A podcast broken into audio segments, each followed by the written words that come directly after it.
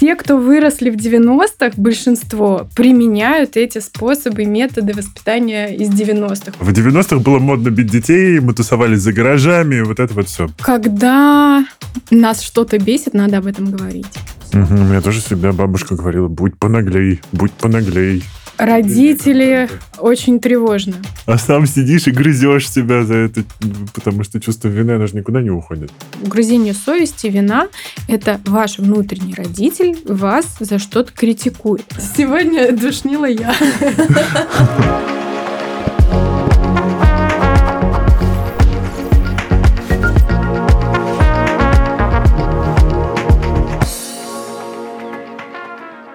Если вы включили подкаст «Накопились токсины», то вы явно бессмертны. Ведь тут мы душним на все темы и пытаемся докопаться до самых глубин. С вами душный зожник Игорь Кун, и сегодня мы говорим о современном родительстве. Со мной в студии Дарья и Кирилл Беловы, их дочь Крис э, за кадром осталась, родители, предприниматели, блогеры, и Мария Скрынникова, педагог-психолог. Всем привет. Привет. Ух ты, как вы хором. Да. А Мы дальше? репетировали. Что будет дальше? Мы синхронизировали. Ребят, ну, у вас как родители... э, хотя, наверное, что, давайте, Мария, с вас начнем. Какие родители сегодня? Вот что, что они из себя представляют? Ну, родители на самом деле всегда были, есть и будут разные. А, Я бы тут, наверное, сказала о том, что семьи сейчас детоцентрированы в основном. Детоцентрированы. Да, детоцентрированы. В отличие, допустим, от советского времени, где а, глава семейства был в центре семьи, и там это отец, который зарабатывал деньги, такой добытчик. Ну Звучит как-то еще по, этому, по астралопитековски немножко. Да, теперь э, 2023. отец это промежуточное звено между, это, между тарелкой ребенка и мусоркой. Отец это средство достижения и удовлетворения всех потребностей ребенка. Я пошел. Вот, поэтому это на самом деле большая проблема, потому что дети растут в семьях, где родители на порядок ниже, чем дети. То есть нет иерархии в семье. Соответственно, родители перестают быть для своих детей авторитетами. Это тоже большая проблема. И дет- дети стали очень требовательными. А, И порой даже смартфоны у детей куда круче, чем у родителей. мгм. И вот это пренебрежение родителями э, своих каких-то потребностей и своего статуса, это э, приводит к проблемам в будущем у детей. Мгм. А я как раз хотел спросить, Крис э, вообще чья папина дочка или там мамина? Потому что есть же вот понятие папина Да, дочка да. и маминкин сынок. Или вы, получается, родители Крис просто такие, типа... мне кажется, она ну, на данный период больше со мной проводит времени, Мгм. поэтому она больше ко мне. Но, Мгм. в принципе, если меня нету, то Кирилл второй на очень... Кирилл второй. Из двух я занял уверенное второе место. Нет, но он с тобой тоже любит проводить время, но если меня убрать, то прям... Но мне кажется, я вот как раз э, средство вот это вот, да, то есть если что-то нужно, мультик, попросить, ну, то, что, скорее всего, Даша откажет, я вроде как скорее соглашусь. Ну, потому что, да, ты проводишь с ней меньше времени и как бы, хочешь еще меньше, поэтому даю мультик. Ты много раз сказала, что я мало провожу времени. Уже пять. Аккуратно, ребят. А только минуту Се- Сессия для родителей в конце. Сейчас будем решать конфликты. Смотрите, э, в 90-х было модно бить детей, мы тусовались за гаражами, вот это вот все. Какие тренды сегодня? Потому что вот то, что я видел, все бесконечно скупали книги, как быть родителем, почему там французские дети не плюются кашей, супом или чем там они не плюются. Да. Вот. И была вот это э, тренд на осознанное родительство. Мы такие, типа, супер просвещенные. Мы в в позе лотоса, ребенок в позе лотоса, весь дом в позе лотоса. Каково сейчас? Вот как выглядят родители еще? Тренд есть на вот это потребление Родители- контента? Да, очень тревожно. Э, Очень тревожно, и из-за этого они действительно читают очень много литературы, но смысл в том, что э, литературу-то они читают и вроде Мгм. как все усваивают. И если у них спросить, они ответят на любой вопрос. Но применить это на практике в своих семьях они, к сожалению, не могут. Почему э, психологи такие востребованные сейчас? Потому что мы помогаем а, понять и применить в практике то, что родители изучают в книгах. Девяностых. Поэтому это уже другой вопрос, да, это вопрос навыков, э, и здесь возникают проблемы у родителей очень часто. Себя узнаете? А, Поглощали книги? Ну, да, я, я перед родами а, много прочитала разных Мгм. книг, но мне кажется, я ничего не применяю. Я больше применяю вот то, что ты сказал, «Би- бить детей. Нельзя. То есть, Я из 90-х. вот как раз хотел сказать, вы больше считаете себя современными, типа, прогрессивными родителями, или вы переняли у своих какие-то вот эти традиционные лайфхаки? С ремнем. Ну, с ремнем, у кого-то с ремнем, а чуть дальше было, знаешь ли, в углу на гречке Ну да, постоять. да, на горохе на колене.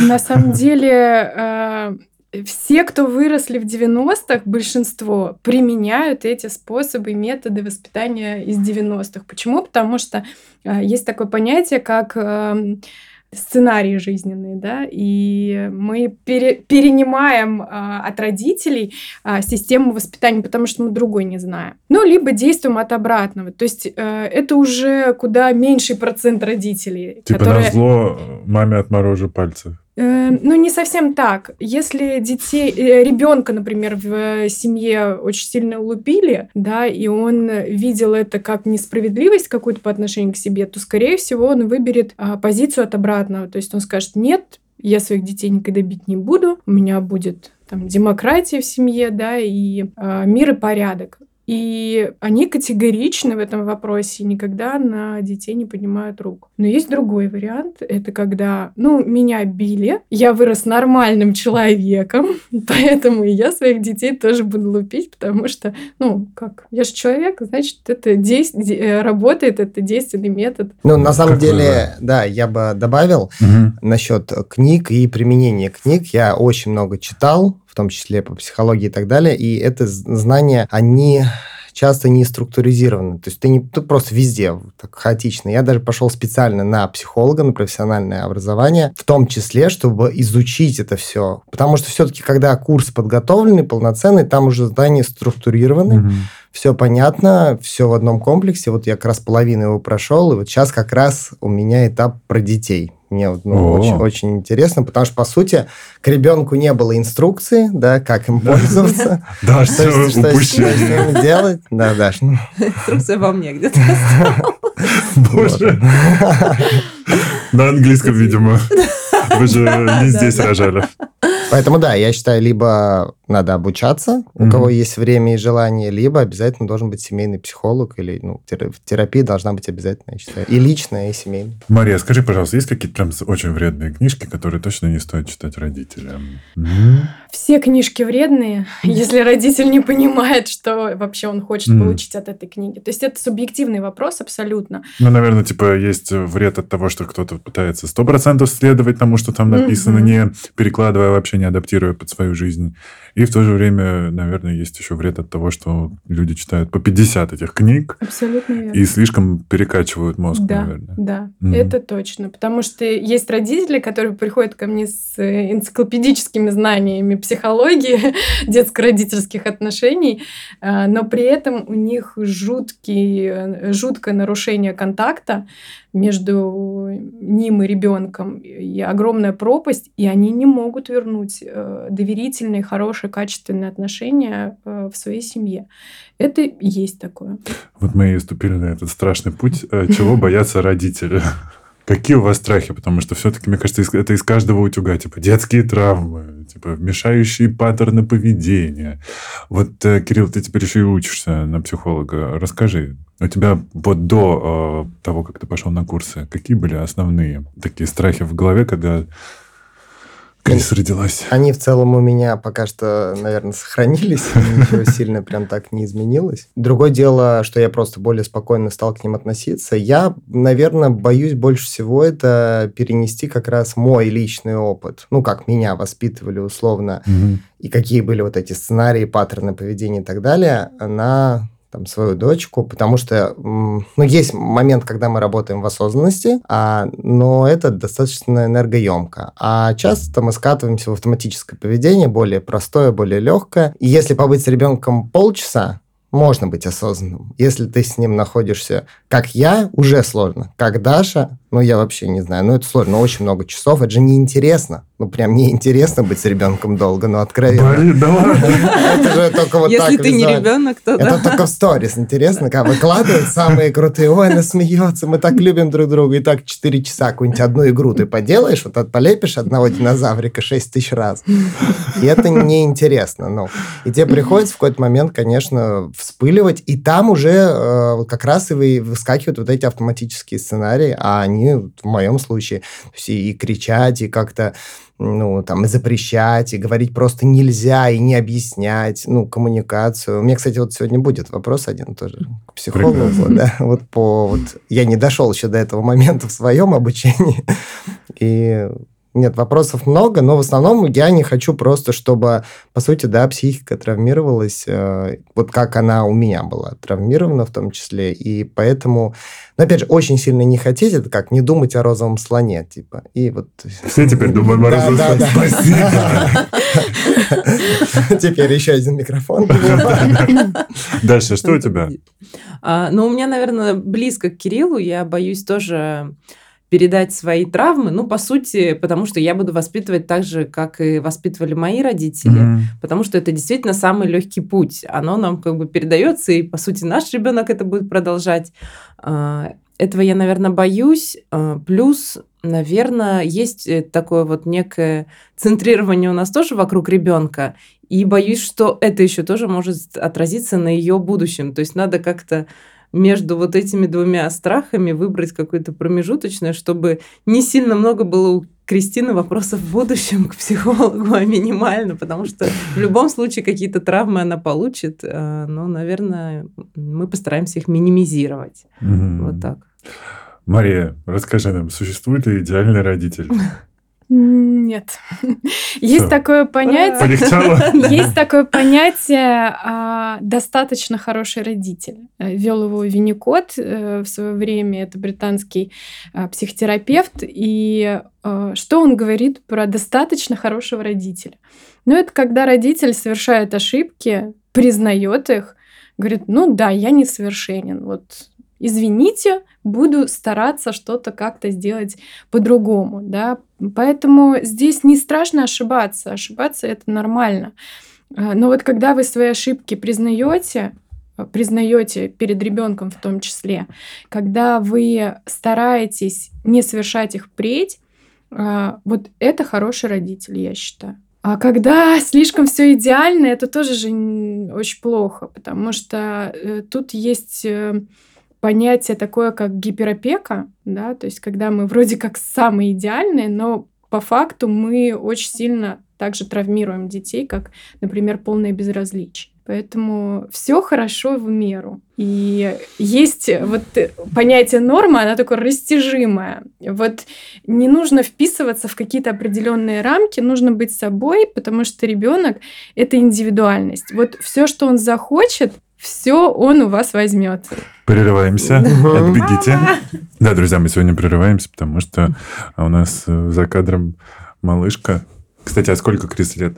Я А, не помню. Исполнилось 4 года, вот два дня назад. Я как раз хотел узнать просто, как сегодня дети заводят друзей, и есть ли проблема с этим какая-то. Потому что мы-то во дворах тусили, и не было гаджетов. Но это, мне кажется, когда уже повзрослее, ты говоришь. Да, про более осознанный Мгм. возраст. Вообще понятие дружбы это осознанное понятие. То есть мы друзей, в принципе, выбираем э, уже, когда понимаем, на что можно ориентироваться, на какие Мгм. ценности. И если эти ценности совпадают, э, то тут может возникнуть дружба. Если э, система ценностей абсолютно разная, то как- какая, о какой дружбе может идти речь?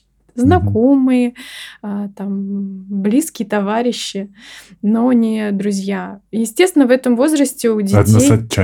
Да-да-да.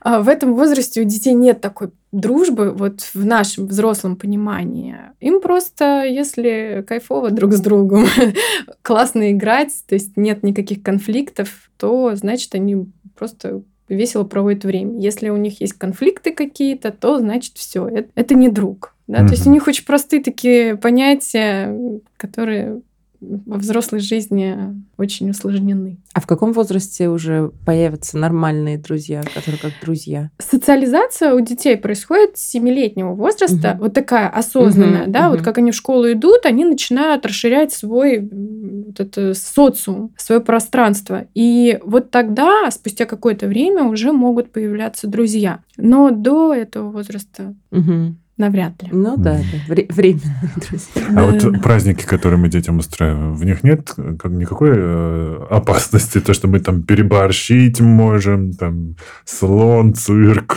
Но все зависит от того, для чего мы их проводим. А Если родители проводят их и для себя в том числе, да, то, ради бога, отдыхайте, развлекайтесь, получайте удовольствие от времяпрепровождения и с детьми со своими, и друг с другом, и со своими родными, близкими друзьями. Если это, конечно, вот такой детоцентрированный вариант, когда там какие-то а, очень великосветские тусовки проводят исключительно для своего ребенка, но здесь немножко это все как-то странно, Мгм. да, и родители опять-таки на второй план отодвигают самих себя и отодвигаются, и в центр становится опять ребенок, хотя да, а, в принципе, в жизни как? А, свой статус какой-то, его же нужно заработать, тогда он будет ценен в, в сознании. Если этот статус не отработан с самим человеком, то он обесценивается. Это все равно, что, допустим, вот я подарю вам машину какую-нибудь очень крутую, там, а, я не знаю, не будем марки называть, какую вы все себе представили. И как правило, вот если я вам ее подарю, вы не будете в ней видеть какую-то ценность. Скорее всего, вы будете ездить на ней очень так как-то быстро э, и относиться к ней пренебрежительно. А вот если эту машину заработать, точнее деньги на нее заработать, потом и кровью, то, конечно, все будут ходить вот так вот вокруг нее а, и а, любоваться. И очень бережно, э, собственно, от- относиться к этой э, вещи, да, к- то есть к машине. Вот здесь то же самое. У детей должна быть какая-то ценность того, что они имеют. Ох, ну, говоря еще про праздники. Я, А, я давай. тебя хотела перебить. Было смешно. Одна знакомая сказала, а, что детям же можно вообще не говорить до определенного возраста, что у них день рождения. Они не знают, и можно не праздновать. Но типа, если родители сами не хотят, дети никогда не спросят. Потому что для них-то обычный день. Поэтому, да, тут, мне кажется, желание родителей очень важно. Хотят ли они сами устроить этот праздник для себя тоже. Ну, какой формат, я бы сказала, да, то есть это э, либо какие-то домашние посиделки э, друг с другом в кругу узком, да, семейном, э, либо какое-то мероприятие, да, ну, то есть тут должны родители решать, это Мгм. их решение. А то, что касается там не говорить ребенку про день рождения, тут Про весь есть мир Тут окружающий. есть, тут есть подводные камни, потому что рано или поздно он узнает, что есть день, когда он должен получать В подарки. 30. Мы 30 лет не праздновали. А что есть такой день, как день рождения? Слушайте, Вот. про И- посиделки, простите, э, а вот то, что за, столом ребенок со взрослыми или за отдельным столом, это имеет значение, потому что мы-то пить так научились. Знали, что если родители тянутся друг к другу с бокалом, это значит какой-то тост, это ж значит что-то пьют, мы тоже это повторяли. Вот это какая-то опасная штука, или можно их за общий стол? Или все-таки лучше отсадить, пусть они играют у себя? Но здесь просто дело комфорта. Мгм. С детьми не очень комфортно, и э, и можно их отсадить, они так чувствуют э, свою большую значимость, Мгм. они чувствуют себя взрослыми. А когда они с родителями, они видят эту иерархию, то есть э, они чувствуют, что они маленькие, там им все подают, что-то там, а там они более самостоятельные за отдельным столом, это их какая-то тусовка, скажем так. Вот, э, вот у взрослых есть, вот у нас есть. То есть э, это э, их делает их взрослее, скажем. Мгм. Ну, не боимся, что они все равно за нами повторят и будут в Э, итоге... Они в любом случае Они за нами повторяют. Про кружки. А, Меня отдали, наверное, в 4 года в вот это дошкольное образование. Там, значит, был английский, хор, сольфеджио, игра на музыкальных инструментах. Я играл на баяне.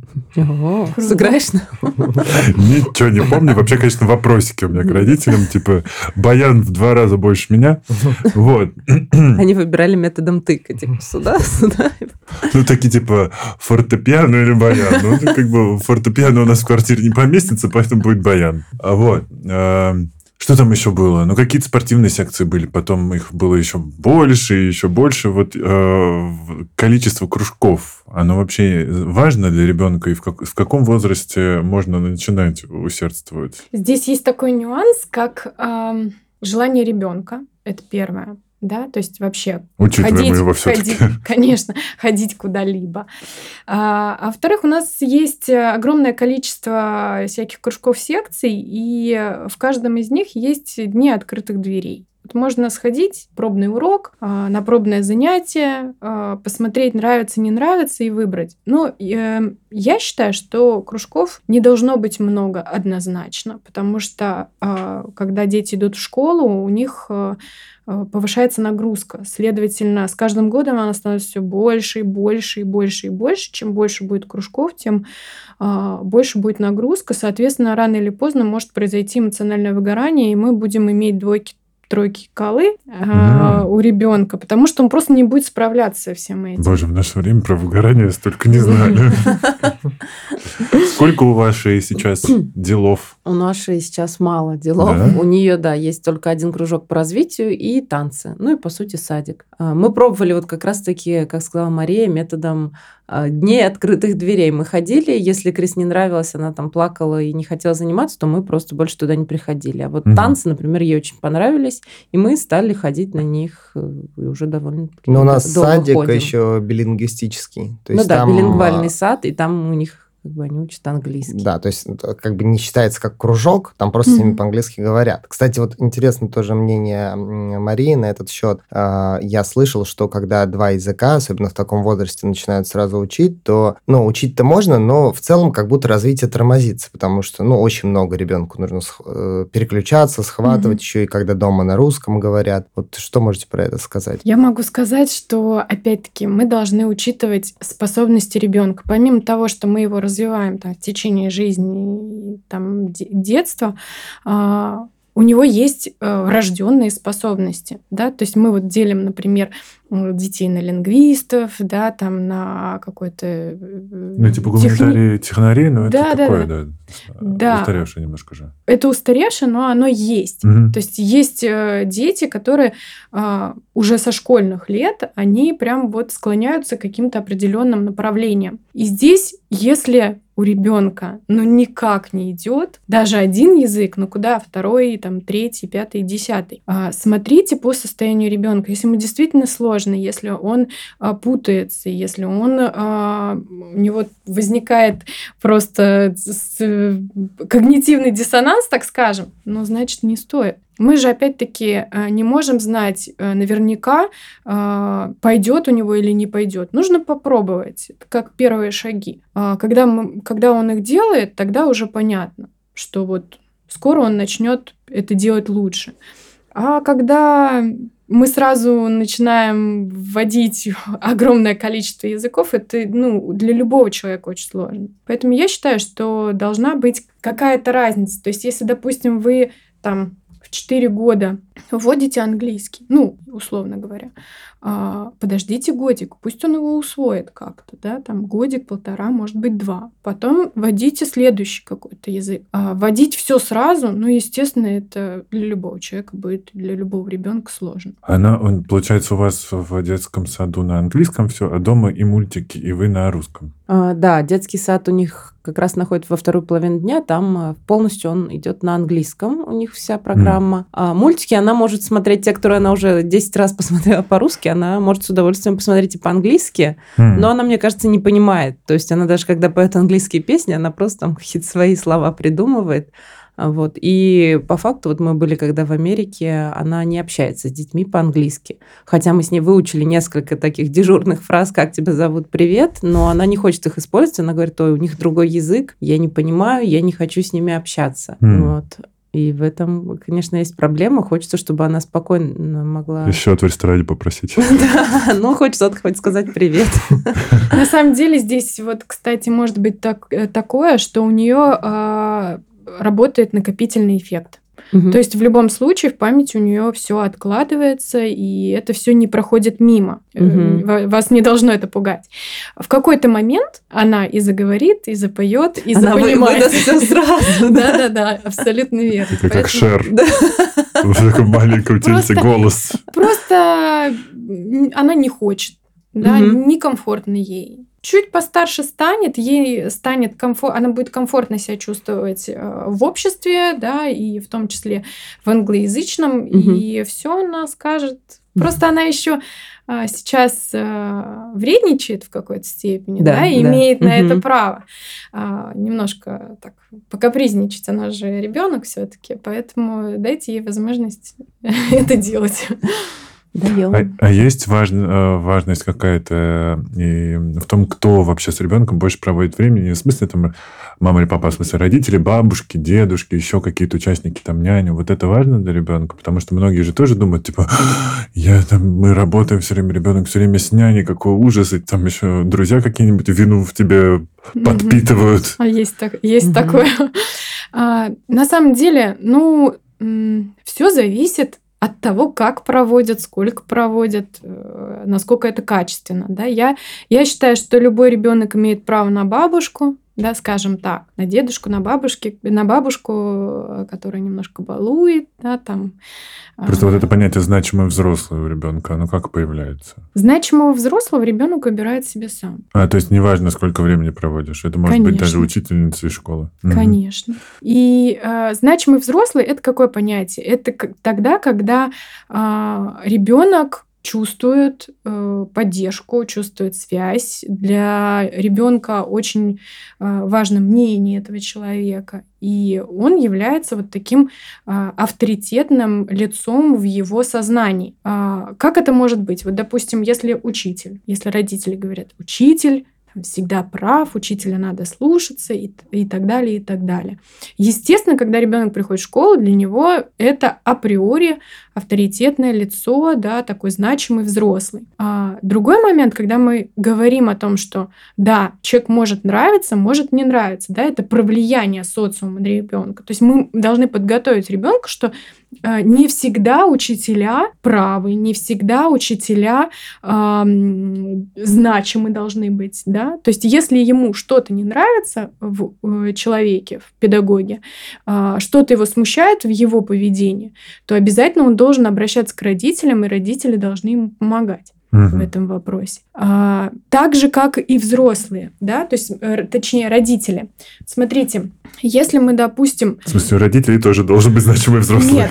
Как, а, как, а, э, как защитить ребенка от того, чтобы, э, чтобы у него в сознании не каждый взрослый человек был значимым взрослым? Так. Это очень просто. Вот тогда, когда мы выстраиваем доверительные отношения с ребенком, то есть любое его плохое настроение, любые его негативные чувства и эмоции воспринимаются адекватно, то есть они принимаются, понимаются и а, проговариваются. А, плюс ко всему, когда а, ребенка принимают вопреки его каким-то заслугам, то есть если он там где-то накосячил, да, там разлил что-то, разбил, а, мы его не ругаем, не бьем, ничего с ним не делаем, говорим, а ничего страшного, вот тебе тряпочка, протри, пожалуйста, там за собой, да, там или вот веник с совком, бери за собой мусор. Это нормально, я тоже так делал или делала, да, то есть я тоже разбивала чашки, ничего, ничего в этом плохого нет. Вот тогда для него вы становитесь значимым, потому что вы его принимаете вот такого несовершенного. Когда вы ставите в своей семье очень высокие идеалы, да, то есть там э, это нельзя, это, э, это нельзя, должен, должна быть чистота, порядок, все должны по струнке ходить, и, соответственно, у него в голове формируются именно такие установки. То есть взрослый для него становится вот таким неким идеалом. И он прислушивается к этому идеалу, не подвергая критике, сомнения э, да, его поведения и поступки. Угу. Интересно. Вот это мы сейчас, да, сразу все немножечко... Подвисли. Да, подвисли, потому что это довольно тяжелая теория. Сегодня, сегодня душнила я. А, про чувства и эмоции э, хочется вспомнить возрастные кризисы у детей. Они же тоже бывают. Ну, до 30. Их очень много. Да и после 30. А, ну, их не надо бояться. На самом деле, в основном родители их даже не замечают, потому что кризисы есть года, кризисы есть трех лет, семи лет, э, и там потом подростковый возраст и так далее. То есть а, они, как правило, кроме подросткового кризиса, наверное, проходят более-менее спокойно. Да, да, это правда. Я не знаю, когда у Крис были кризисы. Как будто они могут быть то ли каждый день, то ли их вообще нету, непонятно, там все ну, размыто. Там просто... Зависит от настроения. Да, она все время говорит, что я сама. Она сейчас у нее вот такой вот период, и ей надо даже то, что она не может делать сама, она все равно говорит, я сама. И ну, на самом деле для меня это, наоборот, ну, действительно даже прикольно. То есть, ну, пробуй, ну, там как-то это все делаем вместе. А вот да, я просто, у меня, у моей сестры трое детей. Ух.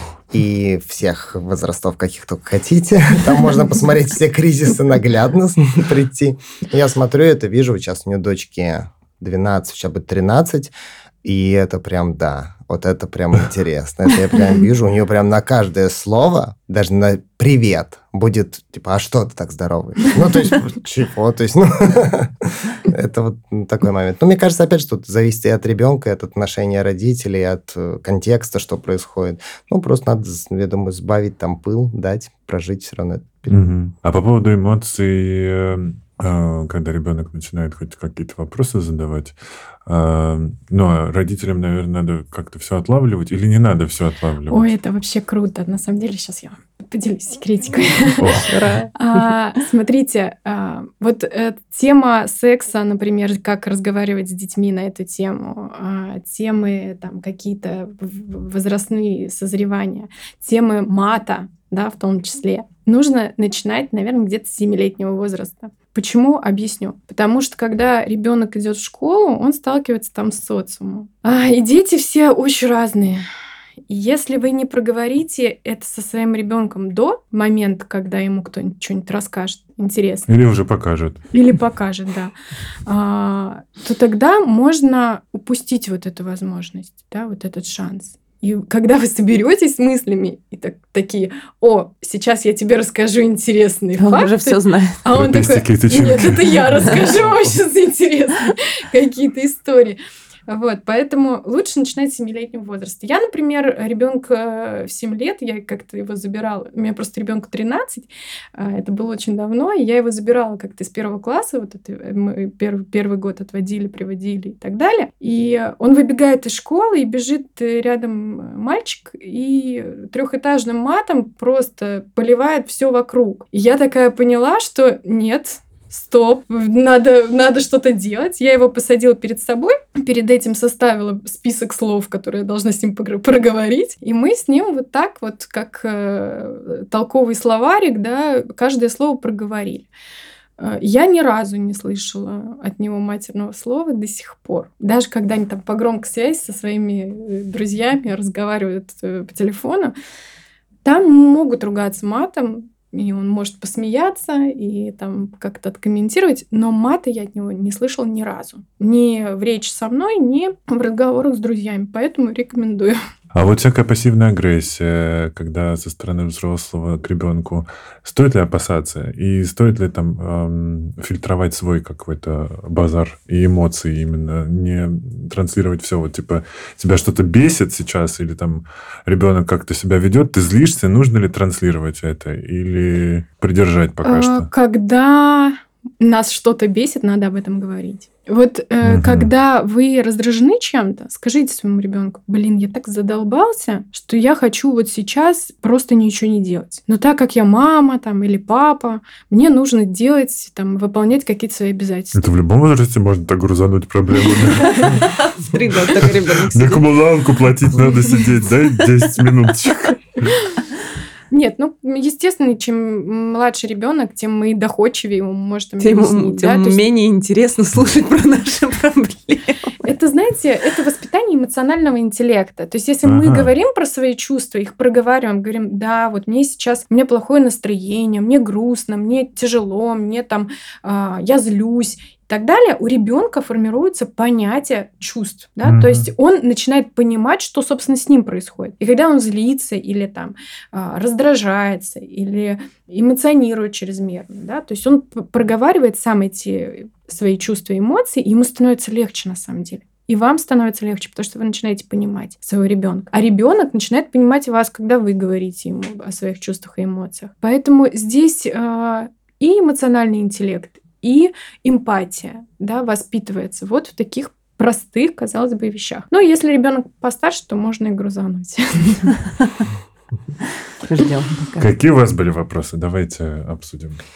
А, у меня был вопрос а, насчет манипуляций. То есть э, сейчас а, диалог происходит, ну, допустим, условно, надо там, куда-то пойти, допустим, вот сюда. Да? Она не хочет одеваться с бубнами, объясняем, что надо, объясняем почему, ну, ноль эффект, эффективности. Mm-hmm. Там, дадим мультик или не дадим мультик. Ну, любой вид манипуля... манипуляции с точки зрения э, что-то дам, что-то сделаю или что-то не сделаю, он работает, ну, где-то там 10 из 10 в среднем. Ну, если правильно подобрать э, ключик. И периодически я понимаю так, что наверное, там 60-70% нашего диалога по важным моментам с точки зрения того, чтобы ее к чему-то принудить, это вот какие-то такие манипулятивные техники. Насколько это вредно, не вредно, и как, как можно заменить, потому что я слышал только про то, что надо разговаривать. Ну, во-первых, а, разговаривать не всегда там можешь успеть, допустим, что-то там происходит, нужно быстро куда-то собраться, как-то среагировать, а во-вторых, не, не всегда это работает. Что касается манипуляций, ну, начнем с того, что дети, они вообще манипу... манипуляторы, мотиваторы просто высококлассные, а, э, начиная с младенчества, да, то есть когда им что-то нужно, они что делают? Кричат, орут, плачут и так далее. Поэтому э, это закладывается у них э, еще с раннего возраста. Поэтому, когда они начинают вырастать, они начинают понимать, что если мы закричим, заплачем э, и что-то будем требовать, родители нам дадут. И вы же даете. Поэтому это работает. Вот до тех пор, когда э, вы не станете последовательны. То есть, если вы что-то запрещаете, значит, вы следуете своим запретам. Если вы что-то разрешаете, значит, вы следуете своим запретам. Если вы наказываете там лишение, ну, грубо говоря, телефона там на неделю, значит, вы на неделю, а не на 2-3 дня, а потом, ну ладно, на. Да, то есть это должна быть последовательность. Тогда манипуляции рано или поздно прекратятся. А, потому что они будут понимать, что что бы мы ни делали, как бы мы ни манипулировали, все равно родитель сказал, родитель сделал. А другой момент, вот э, что касается да, быстрых сборов да, или вообще сборов куда-либо. А, конечно, если вы знаете, что завтра, вам же завтра в поликлинику, и она не хочет идти, и она не пойдет туда добровольно, то вы начинаете договариваться, но договариваться заранее, накануне. Вот нам надо завтра туда-то, туда-то. Давай мы с тобой договоримся что если ты завтра спокойно соберешься, мы везде все успеем там и так далее, э, я тебе буду очень сильно благодарен или благодарна, ты мне очень сильно поможешь, а, и там мы вечером устроим там какой-нибудь да, вечер игр, да, например, каких-то. Это, конечно, не манипуляция, да, такая прямая и явная, когда мы там, например, вот если ты сделаешь, тогда я тебе дам. Если ты не сделаешь, я тебе не дам. Здесь скорее вы поощряете за то, что ребенок а, вам помог. Раз вы повысили значимость ребенка, да, то есть когда вы его похвалили, и попросили вам помочь. А два, вы уходите от вот таких явных манипуляций. Плюс, когда она, ей что-то понадобится, она с вами тоже будет договариваться. А, но здесь, опять-таки, да, как уже было сказано, очень много энергии нужно на это. И здесь важно выработать привычку. Это только энергозатратно первое время. Потом, когда привычка вырабатывается, все на автомате, становится так легко и просто жить на самом деле. Поэтому здесь вот какой-то период терпения, а потом все будет в кайф. Спасибо, да, очень интересно. И я вот сейчас э, слушал, вспомнил, э, какую технику мы применяем. Я вообще такой ни от кого не слышал. Тяжелую. Да, тяжелую. И вот что у тебя сейчас в руках было, мы снимаем на видео. Ты просто сейчас снимал, я вспомнил. Мы просто берем и говорим, ты завтра к врачу пойдешь, мы с ней договариваемся, а, и она, мы мы заснимем это на видео. Что она говорит, что я пойду. Если мы заснимаем на видео, прям 9 из 10, мы, даже если она на следующий день пытается отказаться, мы говорим, мы же вчера записывали тебе включить. Она такая, а, нет, помню, идем. То есть mm-hmm. это работает, я даже не думал. Мы первые разы просто это в шутку, по-моему, даже с тобой это делали. Мы сейчас тебя на видео снимем, что ты обещаешь. А потом или куклу. Вот часто куклу же покупаешь в магазине, она приходит домой, играет с ней 5 секунд. Ну, я имею в виду мало, ей надоедает. Мы говорим, будешь играть там? Ну, у нее сейчас со временем она не понимает, ну, долго, условно, час там для нее это долго. Прям на видео это записываем, и она тогда играет. Ничего себе. Вот так современная техника пришла на помощь современным родителям. Но опять-таки, это манипуляция. Да, да, конечно, это манипуляция вообще 100%. Это просто как раз в тему того, вот, что я и говорил. Еще можно э, говорить сравнениями. То есть тебе бы понравилось, если бы я тебе пообещал куклу и взял бы ее не купил. Как бы ты себя чувствовала, если бы она сказала, например, ну, наверное, плохо бы себя чувствовала, мне было бы неприятно. А, также и вы. То есть э, эта эмпатия воспитывается, да, и она понимает свои чувства, она, она с- э, вас с собой сравнивает. То есть, ну, наверное, это неприятно, и вы сейчас э, испытываете эту неприятность, поэтому, да, я пойду сделаю. А нет такого, что можно потом пере- переборщить с этой эмпатией и будет слишком эмпатичный человечек? Или мир все расставит на свои места? Ну, Конечно.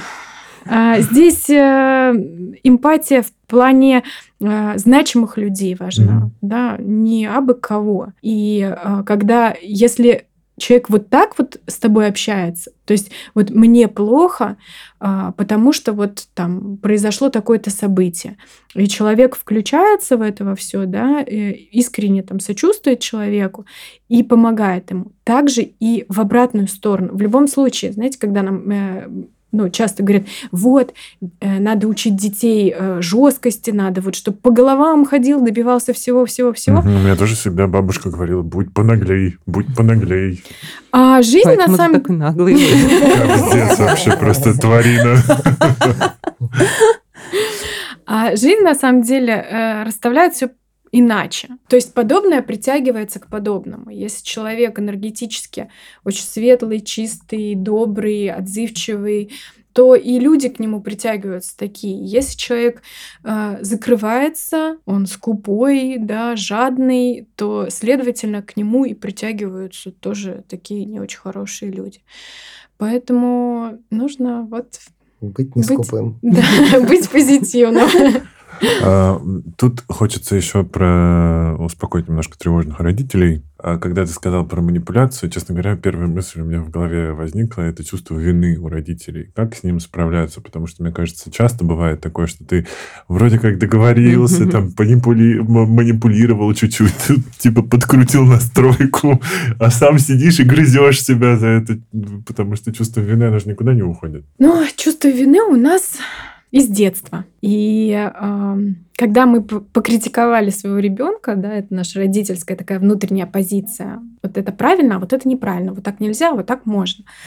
То здесь просто нужно понять, что э, угрызение совести, вина – это ваш внутренний родитель вас за что-то критикует. Подвергайте критике и сомнению какими, какие, э, какие-то ваши действия, да, то есть, э, точнее, какие-то ваши мысли на тот или иной счет.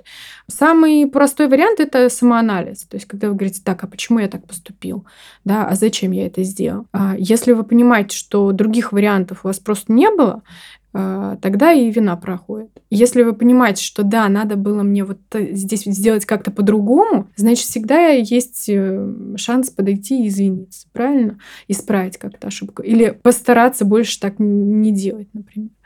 Вот. Ну, а э, самокопанием, вот этим самопоеданием заниматься не нужно, потому что все мы люди, все мы ошибаемся. И а, если вы критикуете себя за то, что вы там, например, манипулировали своим ребенком, подойдите, скажите так: я не хочу, я устал уже от этих манипуляций, я чувствую вину.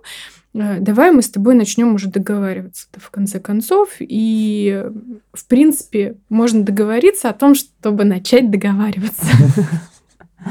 Ну что, у вас остались еще вопросики? Но у меня есть небольшой вопрос, как э, есть ли способ э, безболезненно отучить что-то делать ребенку? Вот Кристина очень любит щипаться, и я с ней пыталась и договариваться, и поругаться, и объяснить, и сказать ей, а вот если бы я тебе... щип-» Ну, то есть способы просто все, которые можно, были применены. Она, по-моему, и Кирилла, да, тебя тоже щипает, что-то Но она надо делает. тут сказать, что важный момент, что для нее это она делает в тот момент, когда она там обнимает, наоборот, она как любовь это проявляет. И я думаю, что она считала, потому что у нас в семье папа всех тискает, и я ее щипал, это как момент Мгм. любви.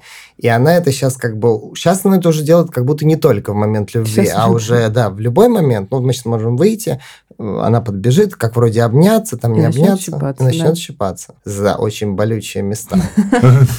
И непонятно, как ее э, нетравмирующим способом отучить это делать. Ну, на эмпатии. Это больно, заплакать можно. Э, проявление любви мы демонстрируем, да, и то правильно вы сказали, что то, как она проявляет эту любовь, это вы ей так ее продемонстрировали. Поэтому а, О, А? сейчас нас уже зовут. Это, это звукорежиссер. А, И здесь элементарный способ – это заплакать, сказать, как мне больно, и а, нужно погладить, да, то есть скажите, вот чтобы не болело, нужно погладить, поцеловать и так далее. А, И постепенно вот так каждый раз не терпеть, не, не злиться никак, а именно вот э, проявлять вот такие чувства, А, показывать, Мгм. что это больно. Мгм. Вот так вот. Ну что, Попробуем. Педагог-психолог Мария Скрынникова была сегодня у нас в гостях в студии и Дарья Кирилл Белова, родители, предприниматели, блогеры. Ссылки на ваши соцсети оставим в описании к выпуску. Друзья, если у вас есть желание, можете посмотреть на наших гостей. Это был подкаст «Накопились токсины» его ведущий душный зожник Игорь Кун. Услышимся. thank you